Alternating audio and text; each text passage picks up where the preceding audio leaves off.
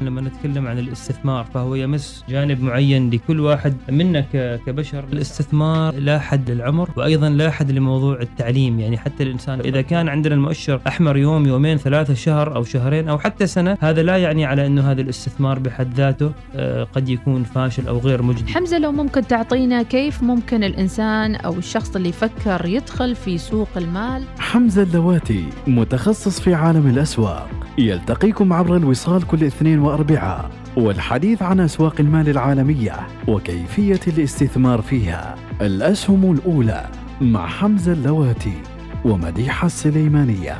الأسهم الأولى يأتيكم برعاية الهيئة العامة لسوق المال الاستثمار الواعي.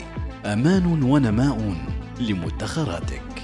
وبرعاية بورصة مسقط بورصة الفرص.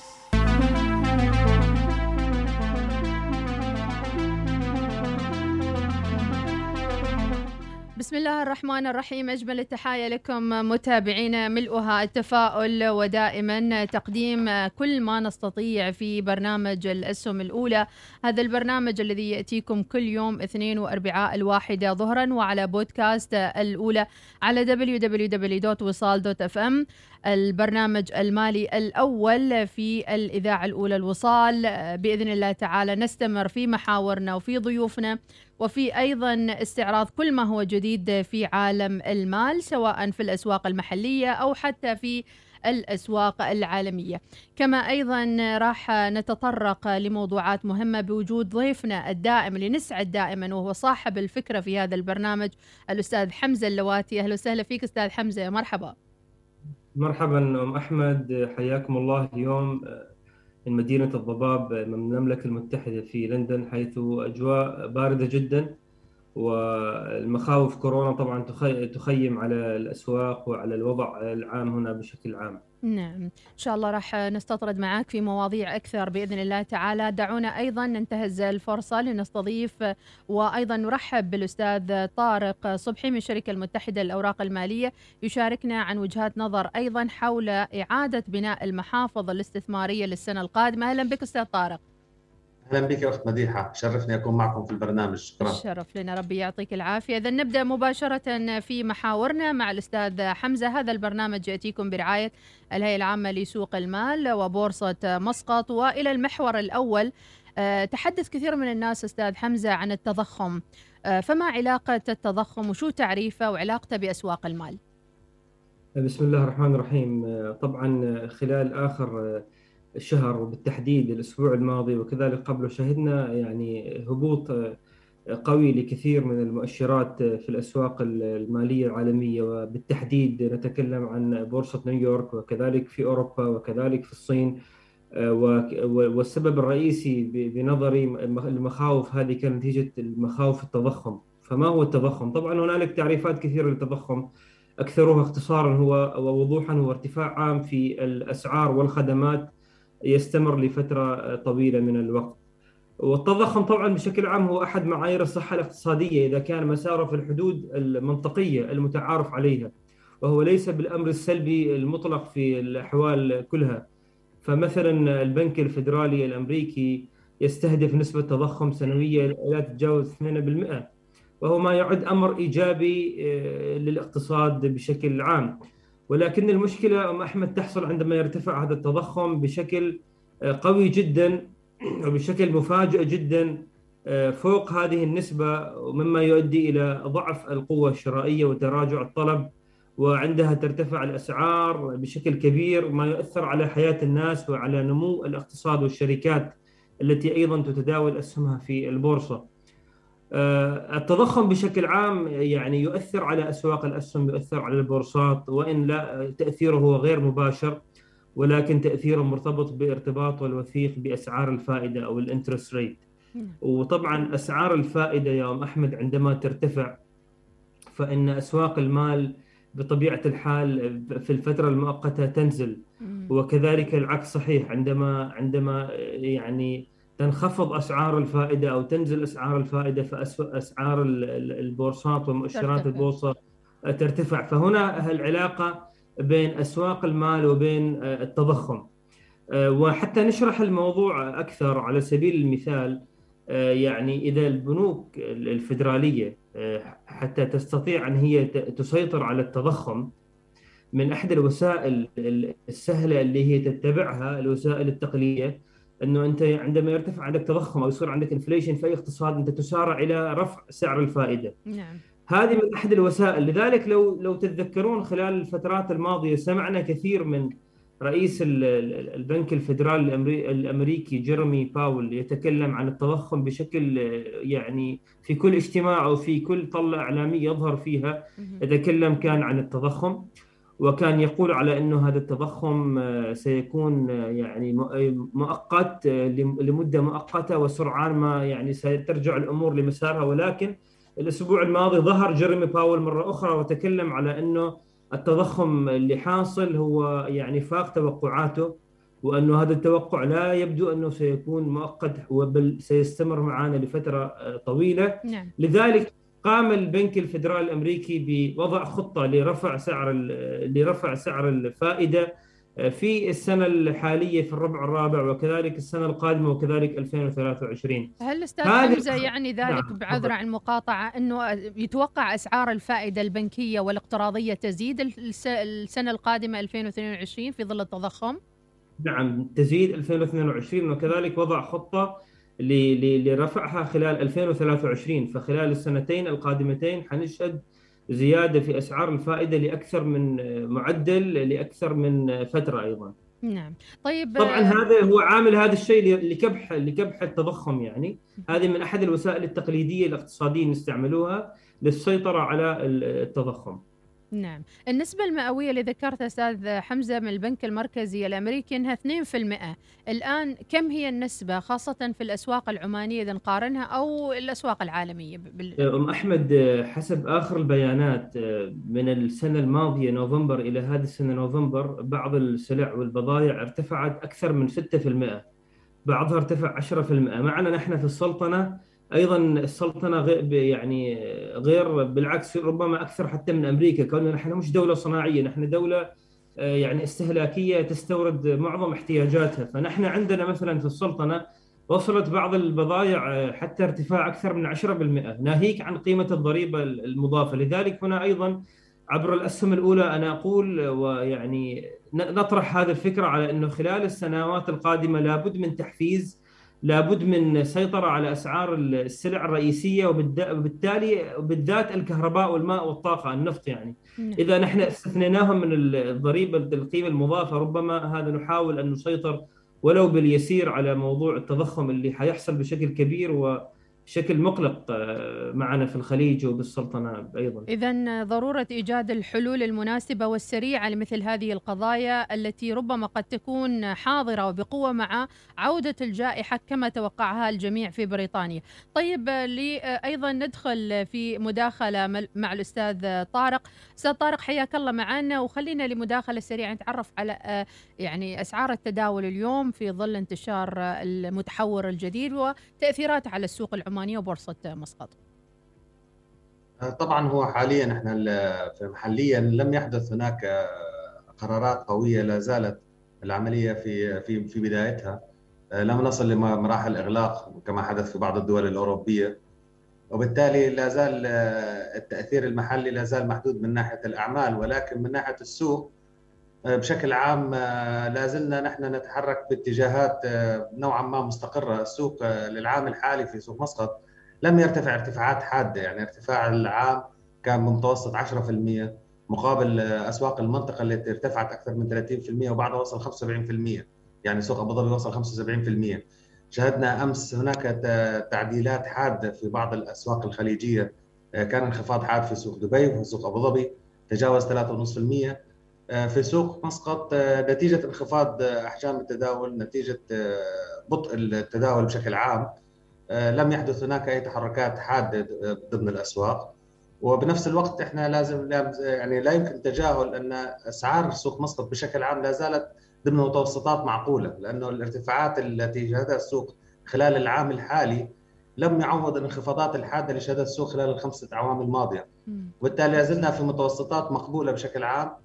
فلغاية الآن لم نشهد أي تحركات حادة في السوق وأنا لا أتوقع أنه راح نشهد هذه التحركات الحادة في الفترة القادمة على الأقل محليا. هل هل بورصة مسقط تسعى دائما لأن تتواجد في منطقة الأمان للجميع لها وللشركات وللمستثمرين أيضا حتى لا يحدث هذا التذبذب القوي في السوق مرة واحدة؟ نعم السوق السوق أكثر استقرارا نموه أكثر آه، يعني هدوءا وأيضا من ناحية التقييم لا زلنا نحافظ على مستويات جذابه جدا بشكل عام. بالتالي لا تحدث هناك الحدية في التحركات. آه، بالعكس المستثمرين في سوق مسقط ما أتوقع أنهم راح يحققوا أي نوع من من من المخاطر العالية. ولكن خلال الفترة القادمة مع تعديلات الأمور يفترض أن يكون هناك نوع من النمو التدريجي. ربما بعض المكاسب المحدودة خلال الفترات القادمة. وربما تتسارع العام القادم. يعني بعيدا عن التضخم الذي يحدث الآن في الأسواق العالمية آه، الأسواق الفائدة في عمان أصلا مرتفعة بالماضي ومعظم الشركات ومعظم التجار المحليين تكيفوا على المستويات الحالية. آه، طبعا آه، أضيف للأخ حمزة إنه طبعا أسعار الفائدة طبعا تعتبر منافس أيضا للسوق يعني من ناحية العائد وبالتالي عائد السوق مرتبط بالمخاطر عائد الفائده على الودائع يرتبط بدون مخاطر وبالتالي يفترض أن نحقق مستويات أعلى من الأسواق. ولكن إذا نظرنا إلى تقييمات سوق مسقط ومتوسط العائد لا زال مرتفعا جدا يعني بشكل عام ويعتبر منافس جيد آه، لأسعار الفائدة. وبالتالي آه، آه، السلطنه قبل العام القادم على تحركات إيجابية شديدة. هناك نوع من العقود التي وقعتها الحكومة مع أو مش عقود اتفاقيات مذكرات تفاهم مع دول في الجوار. يفترض أن تضخ أموال للاستثمار المحلي. فأعتقد أنه نحن النغمة المحلية ستكون قليلا مختلفة عن نغمة المنطقة بشكل عام وحتى إن تأثرت ستكون تأثر محدود. محدود جدا. طيب أستاذ حمزة طارق إذا تسمحي لي أم أحمد أستاذ طارق يعني من خبرة التحليل بورصه مسقط ما هو العامل الارتباط بين بورصة مسقط وبورصة نيويورك؟ يعني عندما تنزل الأسواق المالية نتكلم في أمريكا ما هو تأثير ذلك كبيتا كمعدل بيتا أو معدل ارتباط مع بورصة مسقط؟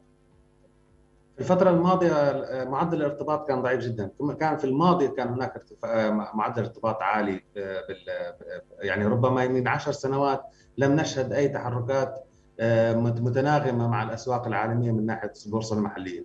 نعم. أنا أعزو هذا إلى انخفاض أحجام التداول في الفترة الماضية ولا زال أحجام التداول لم ترتفع للمستويات المطلوبة، يعني سوق مسقط في اوجه حقق احجاما تتجاوز ال 18 ل 20 مليون ريال عماني في التداول اليومي. نعم. في الفترة الحالية نحن نتداول بمعدل مليون إلى 2 مليون ريال يوميا وهذا مستوى منخفض جدا نعم. نعم. فلا أعتقد أنها ستكون ردود فعل وخاصة يعني حتى ردود الفعل وتناغمها مع الأسواق العالمية يرتبط أيضا بنوعية المستثمرين المتواجدين حاليا. صحيح. المستثمرين المحليين حاليا في معظمهم مؤسسات وشركات كبيرة ومستثمرين كبار وبالتالي العشوائية والتحركات الحادة آه، لا نشهدها في السوق الفترة الحالية. ولكن هناك آه، نوع من آه، الاستقرار ونغمة الاستثمار المنظم من ناحية ضخ على على قطاعات معينة بشكل مستمر. وهذا اللي معطي السوق استقرار بنفس الوقت ما معطي زخم في الارتفاع الحاد. نعم. لأن نوعيه المستثمرين محدودة وبالتالي نغمة الاستثمار منظمة أو أو أو آه، مقيدة نوعا ما. طيب محاورنا راح تتشعب كثيرا ولكن نرجع لنغلق موضوع التضخم وأيضا آه، ارتفاع غير متوقع لكثير من الخدمات والبضائع وهذا اللي لاحظناه في السوق العمانيه حاليا سواء كانت الأشياء الاستهلاكية اليومية أو المنتجات البسيطة اللي يتداولها المواطن لتوفير احتياجاته. ولاحظنا أن التجار أنفسهم آه، أصبحوا يعني يذيعوا هذا الخبر على موقع تويتر ويعلنوا للناس توقعوا أن هناك زيادة في التضخم في الأسعار توصل إلى 10% عن سعر البضائع الموجودة في السوق العمانية، فإلى أي مدى يجب أن يستعد المواطن لمثل هذه المؤشرات؟ آه، أم أحمد طبعا هنالك أسباب عديدة للتضخم الحاصل وبالذات نحن لا تنسي على أنه نحن دولة مثل ما ذكرت دولة تستهلك كثير من الاستيرادات التي تستوردها يعني. آه، طبعا من الحلول طويلة الأمد للتضخم على أن الدول تتجه أكثر نحو الصناعة ونحو الزراعة والتصنيع الداخلي. آه، هذه أيضا نقطة يعني مش لصالحنا في دول مجلس التعاون ولكن من من من أحد أهم الأسباب للتضخم اللي هو تنامي الطلب العالمي على كثير من المنتجات والخدمات بعد سنة أو سنة ونصف من الركود. وبالتالي حصل ضغط شديد على المصانع وعلى مقدمي الخدمات وفجأة صار الطلب أكثر من العرض وبهذا بهذه الحالة طبعا هم يضطروا ان يرفعوا الأسعار حتى يستطيعوا أن يوفوا بجميع التزاماتهم.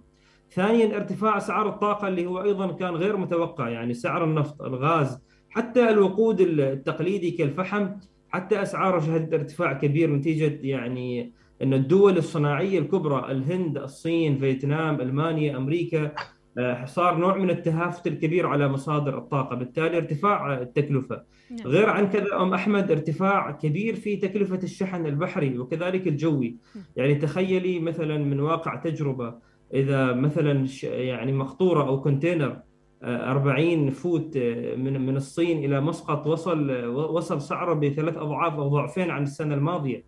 هذا كله يرفع هذا كله يرفع آه، قيمة البضاعة على المستهلك في النهاية، لذلك آه، أنا أحب أن أقول كذلك للمستثمرين والمشاهدين والمتابعين للأسهم الأولى الشركات بطبيعة الحال الشركات اللي نستثمر فيها في أسواق المال تتأثر سلبا بالتضخم ولكن هنالك بعض الشركات اللي هي تصمد خلال موجات التضخم الكبيرة، ما هي تلك الشركات؟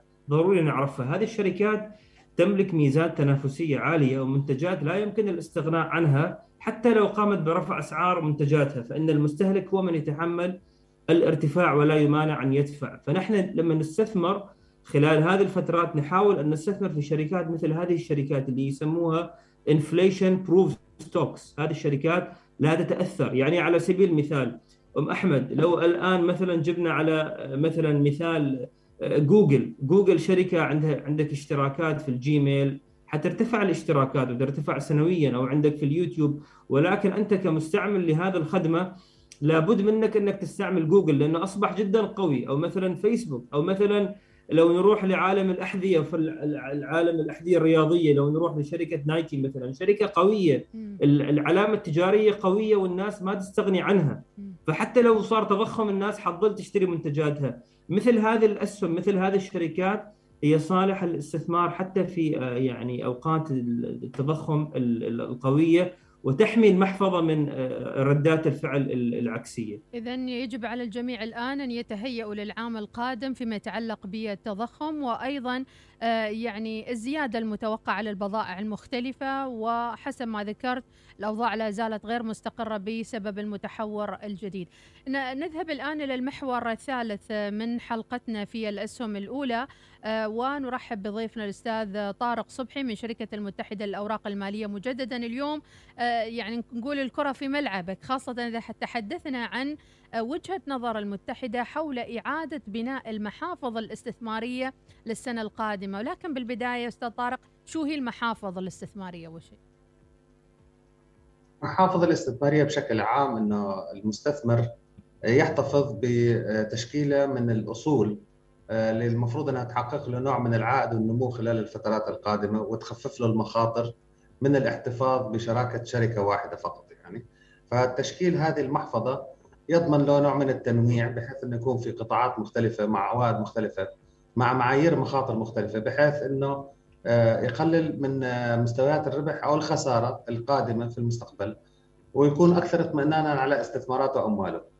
هذه المحافظ طبعا في عدة أنواع، في نوع من المحافظ السلبي اللي هو إنك تشتري مجموعة من الأسهم توزعها في قطاعات مختلفة وتنتظر عليها وفي هناك بسموها ال active management portfolio إنك تسلم محفظة تحت إدارة شركة متخصصة وتقوم هذه الشركة بإعادة آه، آه، موازنة هذه المحفظة حسب ظروف السوق وحسب آه، المعطيات المتغيرة أي إعلانات تعلنها الشركات في الفترات القادمة.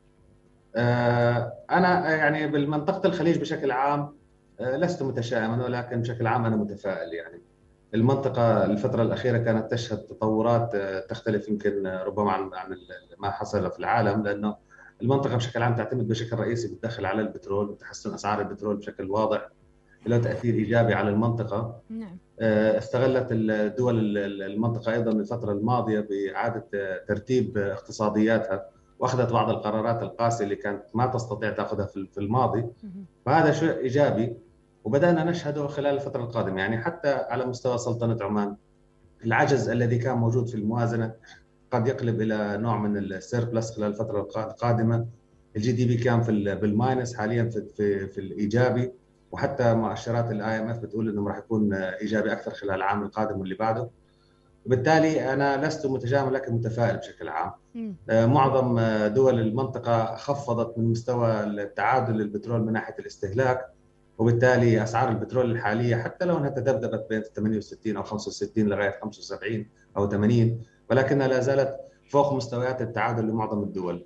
ف آه، ربما عمان تسعى إلى تخفيف الدين العام وبالتالي ما ما, ما تأخذ آه، مسار تحفظي. ولكن دول المنطقة بشكل عام بلشت بدأت تفتح الاستثمار بشكل واسع فتحت مستويات الاستثمار للمستثمر الأجنبي رفعت من الحدود والقيود عليها ووجدنا تدفقات كبيرة للمنطقة من الاستثمارات الأجنبية. فهناك وفرة في السيولة وفرة في المشاريع وفرة في الإصدارات. وأتمنى أنه سلطنة عمان تلحق هذا الركب وأتوقع هذا الكلام راح يكون خلال العام القادم. فإذا يعني وضعنا الموضوع في رؤية هناك نوع من التدفقات الكبيرة المتوقعة خلال الفترة القادمة راح تكون في مشاريع مختلفة. راح يكون هناك نوع من التدفق في مشاريع بنية تحتية في مشاريع في البتروكيماويات في مشاريع في مناطق مختلفة مناطق معدده مثل الدقم وخلافه آه، بحي العرفان. راح يكون هناك من نوع من التنمية الجديد أيضا راح تحدث. فإذا نظرنا حول هذا النغمة آه، أعتقد الفترة القادمة ستكون فترة فيها نوع من الانتعاش لمجموعة من القطاعات في وخاصة في السلطنة. إذا تكلمنا عن السلطنة بشكل خاص آه، عندك الصناعات المرتبطة بصناعة مواد البناء. هناك عديد من الشركات المدرجة في البورصة ترتبط في هذه القطاعات مثل صناعات السيراميك صناعات ال cableات صناعات الألمنيوم المرتبطة بالمعادن. حتى مع تحسن أسعارها هذه الشركات تستفيد من ارتفاع الأسعار وتستفيد من ال margin الذي يحدث هناك هامش الربحية ترتفع. آه، البنوك بشكل عام راح تستفيد من التدفقات المالية اللي راح تكون لهذه المشاريع. فراح يكون هناك نوع من الزخم آه، لنمو في البنوك. إحنا في الفترة الماضية آه، نمو البنوك كان محدود ب 2 2 ل 3% يعني بنك مسقط هو الأفضل نموا وكان يحقق 3% أتوقع هذا الزخم راح يتحسن بشكل أكبر خلال الفترة القادمة مع بعض العثرات خلال الفترة القادمة ولكن راح يكون هناك نوع من النغمة الإيجابية. آه، شركات الاتصالات يمكن عمان ترجع تتحسن بعض الأحيان يعني يعني بتحسن الأمور. آه، تحسن الريتنج تبع السلطنة وتقديرها أيضا راح يخفف من تكلفة القروض مع التضخم الموجود ولكن قد تستطيع السلطنة الحصول على آه، عقود أفضل من ناحية تكلفة التمويل. وهذا راح يعكس ايجابيا على على القطاعات الصناعية على قطاعات البنوك. قطاعات المرتبطة بالعقارات أيضا في المنطقة راح تشهد تحسن لأنه هناك آه، بدأ يتضح هناك تحسن أصلا في أسعار العقار وفي عائد العقار بشكل عام. وبالتالي الشركات المرتبطة بهذه القطاعات بدأت تتحسن في المنطقة مثل إعمار الشركات آه، الشبيهة اللي في إعمار في التطوير العقاري آه، آه،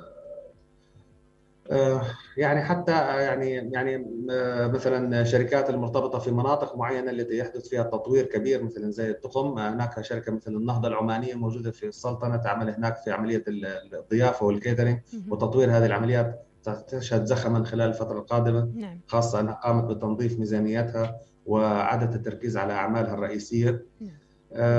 نعم. إذا نظرنا طيب للمنطقة ما المطلوب الآن من أصحاب المحافظ هذه لكي يعدلوا من آه، يعني جاهزيتهم ومن استعدادهم للسوق القادم؟ هل يمكن أن يحول شخص من محفظة سلبية إلى متخصصة أو العكس صحيح؟ ما الحل الآن لبعض المحافظ اللي يمكن تعاني وعندها تعثرات معينة في هذه المحافظ؟ آه يعني يجب أن يعني المستثمر بعد فترة يعني إذا استقرت الأمور وبدأت تتضح الاتجاهات في السوق أن يعيد دراسة محفظته. آه، طبعا قد يكون هناك بعض التراكمات من أسهم قديمة اشتراها في الماضي وانخفضت عليه بشكل حاد. آه، يجب إعادة دراسة هذه الشركات من شركات متخصصة تساعده على اتخاذ قرار، هل هذه الشركات لها عودة نحو النمو؟ لها عودة في أو لها سوق آه، في في نوع من الأمل أو منتجاتها لها لها عودة من ناحية العائد؟ إذا لا فحان الوقت إنه يتخذ قرار قاسي يقطع الخسارة يبدأ يحط أمواله. لأنه في النهاية أنت القيمة السوقية للمحفظة هو حقيقة أموالك الحالية. ما السوق التكلفة القديمة ليس لها أي معنى في الوقت الحالي. أستاذ حمزة. اي تشكيل الاموال نعم أحمد. شكرا أستاذ طارق وأضيف على ما تفضلت فيه من من ناحية الأسواق المالية العالمية أيضا. من أهم القطاعات اللي ممكن نستثمر فيها حتى تكون محفظتنا هي أيضا مقاومة للتضخم اللي هو الآن حديث العالم.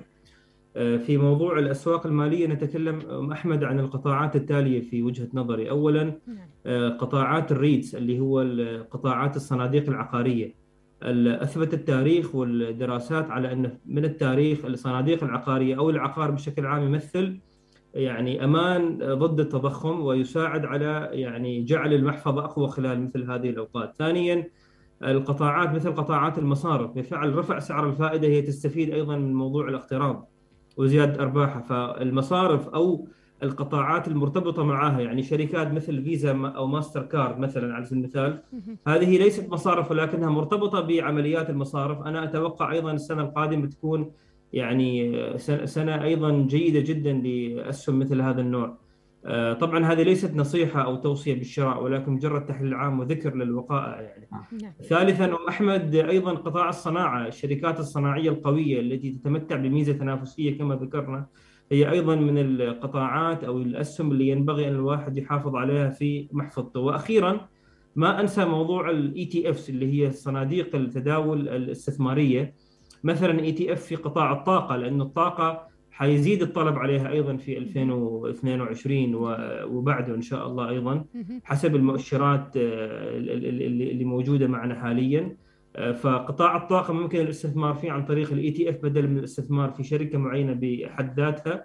آه، كل هذا مع بعضه يجعل عندنا محفظة متوازنة. ما ما ننسى أيضا موضوع قطاع التكنولوجيا. وشركات التكنولوجيا القوية بالرغم من هبوطها خلال هذه الفترة ولكن هذه الشركات دائما قادرة على الإبداع على التجديد وقادرة على إنه هي تواكب المتغيرات اللي تحصل في السوق. فشركات مثل مايكروسوفت فيسبوك أدوبي آه، وشركات هي عملاقة في مجال التكنولوجيا دائما قادرة على إنه هي تجدد من من من منتجاتها وأيضا تواكب التغير اللي حاصل في العالم. أتفق معك أستاذ حمزة بكل تأكيد طارق صبحي نعود مجددا مع الشركة المتحدة للأوراق المالية مع نهاية السنة هل تجلسون مع بعض المستثمرين وأصحاب هذه المحافظ تعطوهم أيضا نوع من التغذية الراجعة أو الاستعداد للسنة الجديدة وكيف تتعاملون مع مستثمرين معكم في المتحدة للأوراق المالية؟ نعم نعم هذا طبيعي طبيعي. ان إحنا نصدر تقارير آه، حاليا آه، عادة آه، في كل فترة وحاليا على نهاية العام استعدادنا للعام القادم. برؤيتنا للفترة القادمة رؤيتنا للسوق القادم تعليقنا على أداء العام الماضي وإعادة هيكلة كيف يمكن التوجه للعام القادم. يعني بداية العام القادم دائما بداية الاعوام بدايه مهمة في المنطقة لأن معظم المؤسسات تحدد مخصصاتها المالية للاستثمار في الفترة القادمة في الربع الأول. وبالعاده بالعادة نشهد نوع من الزخم خلال الربع الأول من العام يكون هناك نوع من التدفقات الإيجابية للأسواق بشكل عام. وهناك أيضا آه، طبعا آه، الفترة الأولى من عدد من الأسواق مشهورة في توزيعات الأرباح. يعني معظم الشركات طبعا السعودية توزع لأربع مرات في العام ولكن مثلا في عديد من أسواق المنطقة توزع في الربع الأول في شهر مارس أو أبريل. وبالتالي آه، آه، هناك نوع من النغمة الاستثمارية لتكون الاستفادة من توزيعات الأرباح من عائد الأرباح خلال الربع الأول. فهناك نوع من إعادة التوجيه لهذه الشركات. هناك شركات مستقرة ولا زالت محافظة على توزيعات الأرباح لعدة سنوات ماضية. وهناك مجموعة من الشركات التي عادة تكون مستهدفة من المؤسسات المحلية والإقليمية مثل صناديق التقاعد مؤسسات الاستثمار والضمان الاجتماعي. هذه تتوجه إلى مجموعة من الشركات محددة أيضا تستفيد من زخم الاستثمارات في بداية العام القادم. فالاستفاده من الربع الأول من العام في المنطقة بشكل عام يعتبر مجدي جدا. وهذا جميع مستثمرينا نرسل لهم مذكرات توضيحية عن الأمور القادمة. وبنفس الوقت تكون الفترة لتجديد اتفاقيات إدارات المحافظة اللي تكون لدينا فبالتالي في بداية العام يبدأ هناك نوع من ال تجديد الثقة نقول عنها مع نعم. جديدة نعم. نعم طيب نوصل إلى آه، يعني نهاية الحلقة لليوم ودائما النهاية بأن نشكر ضيوفنا الأستاذ طارق صبحي من شركة متحدة للأوراق المالية اللي شارك شاركنا بوجهة نظر حول إعادة بناء المحافظ الاستثمارية للسنة القادمة. كما نشكر الأستاذ الضيف الدائم ودائما اللي يثرينا بحلقاتنا الأستاذ حمزة اللواتي أكيد هو خبير في التداول والأسواق المال العالمية المتواجد حاليا في مدينة الضباب. وجه لك تحية. دائما قبل الختام ناخذ لمحة كذا إيجابية عن تعاملات السوق والتداولات والأسهم الأوروبية والآسيوية أيضا أستاذ حمزة. نعم أمام أحمد طبعا تداولات اللي يسموها ال future future markets الآن مفتوحة اليوم المؤشرات في نيويورك حمراء جدا وكذلك في أوروبا. والسبب الرئيسي طبعا هو أوميكرون. وطبعا أوميكرون يعني هو أتوقع يعني تخويفه أكثر من اللازم لأنه لو نشوف نسبة الوفيات أو نسبة الناس اللي هم دخل المستشفى قليلة جدا مقارنة مع الموجات السابقة. ولكن في مثل ما تقول الإعلام حاول يحط الموضوع على ال headlines فإن نشوف اليوم نيويورك تايمز مثلا قبل قليل ناشره مقال وعامل نوع من الهلع في أسواق ما قبل التداول في ال future markets. ولذلك نجد المؤشرات حمراء. ولكن أنا دائما أقول إنه هذه فرص نستغلها حتى نشتري الأسهم ذات القيمة العالية تحت قيمتها العادلة. أوميكرون سيختفي مثل ما اختفى قبله دلتا ودلتا قبله أيضا اختفى الكوفيد 19 ورجعت الأمور لوضعها الطبيعي. هذا قلق مؤقت وإن شاء الله مع قادم الوقت حيزول.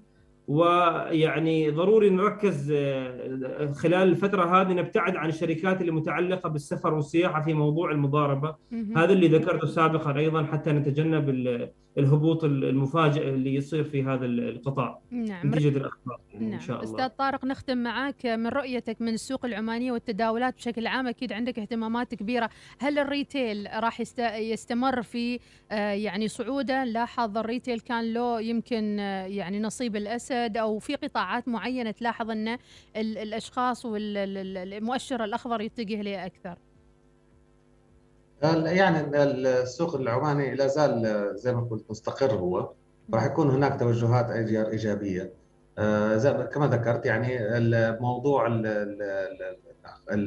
الشركات المرتبطة بمواد البناء والتطوير العقاري الشركات المرتبطة بالبنوك بعض شركات التمويل تستحق اعاده النظر لها هناك عودة لقطاعات مختلفة في السوق وإذا نظرنا خلال العامين الماضيه معظم الشركات العمانيه حققت أرباح ممتازة. يعني على الرغم من الظروف الحالية إلا أنها استطاعت يعني ربما موضوع اللوجيستكس وموضوع نقص التمويل من الدول الأخرى أعطى فرصة للشركات المحلية إنها تغطي السوق. وبالتالي حتى مع صغر سوقنا حتى مع العوامل السلبية إلا أن الشركات استطاعت الاستفادة من الأسواق المحلية ومن آه، وجودها في السوق بشكل منفرد وهذا راح يستمر للفترة القادمة وربما بشكل متسارع. بإذن فأتوقع أنه الريتيل راح يضل موجودين في السوق وربما يتعاظم وجودهم أيضا. وخاصة مع الاتجاه الإيجابي العام. بإذن الله تعالى. شكرا لضيوفي. شكرا أستاذ حمزة رغم فارق التوقيت أربع ساعات عندكم ستة الصبح ومدفين. ومدثرين لكن إن شاء الله أموركم دائما طيبة ونترياكم في مسقط إن شاء الله. شكرا أستاذ. شكرا أيضا أستاذ طارق يعطيك العافية وشكرا جزيلا لوجودك معنا. الله يسلمك. أشكركم على هذه الاستضافة. شكرا. الله يسلمك. حياك الله. إذا موعدنا متابعينا الواحدة ظهرا في الأسهم الأولى. أكيد هذا البرنامج يأتيكم برعاية الهيئة العامة لسوق المال وبورصة بورصة مسقط كل يوم اثنين واربعاء عبر بودكاست الأولى على www.وصال.fm وأيضا عن طريق البث المباشر على الهواء وعلى اليوتيوب أيضا الواحدة ظهرا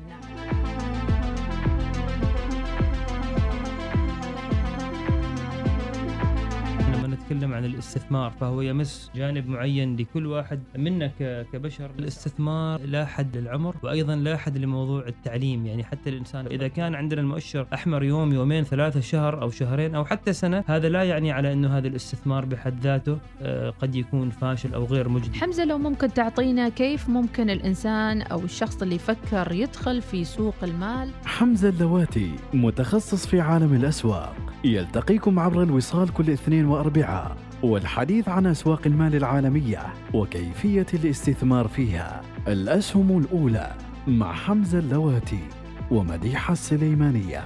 الأسهم الأولى يأتيكم برعاية الهيئة العامة لسوق المال الاستثمار الواعي. أمان ونماء لمدخراتك. وبرعاية بورصة مسقط بورصة الفرص.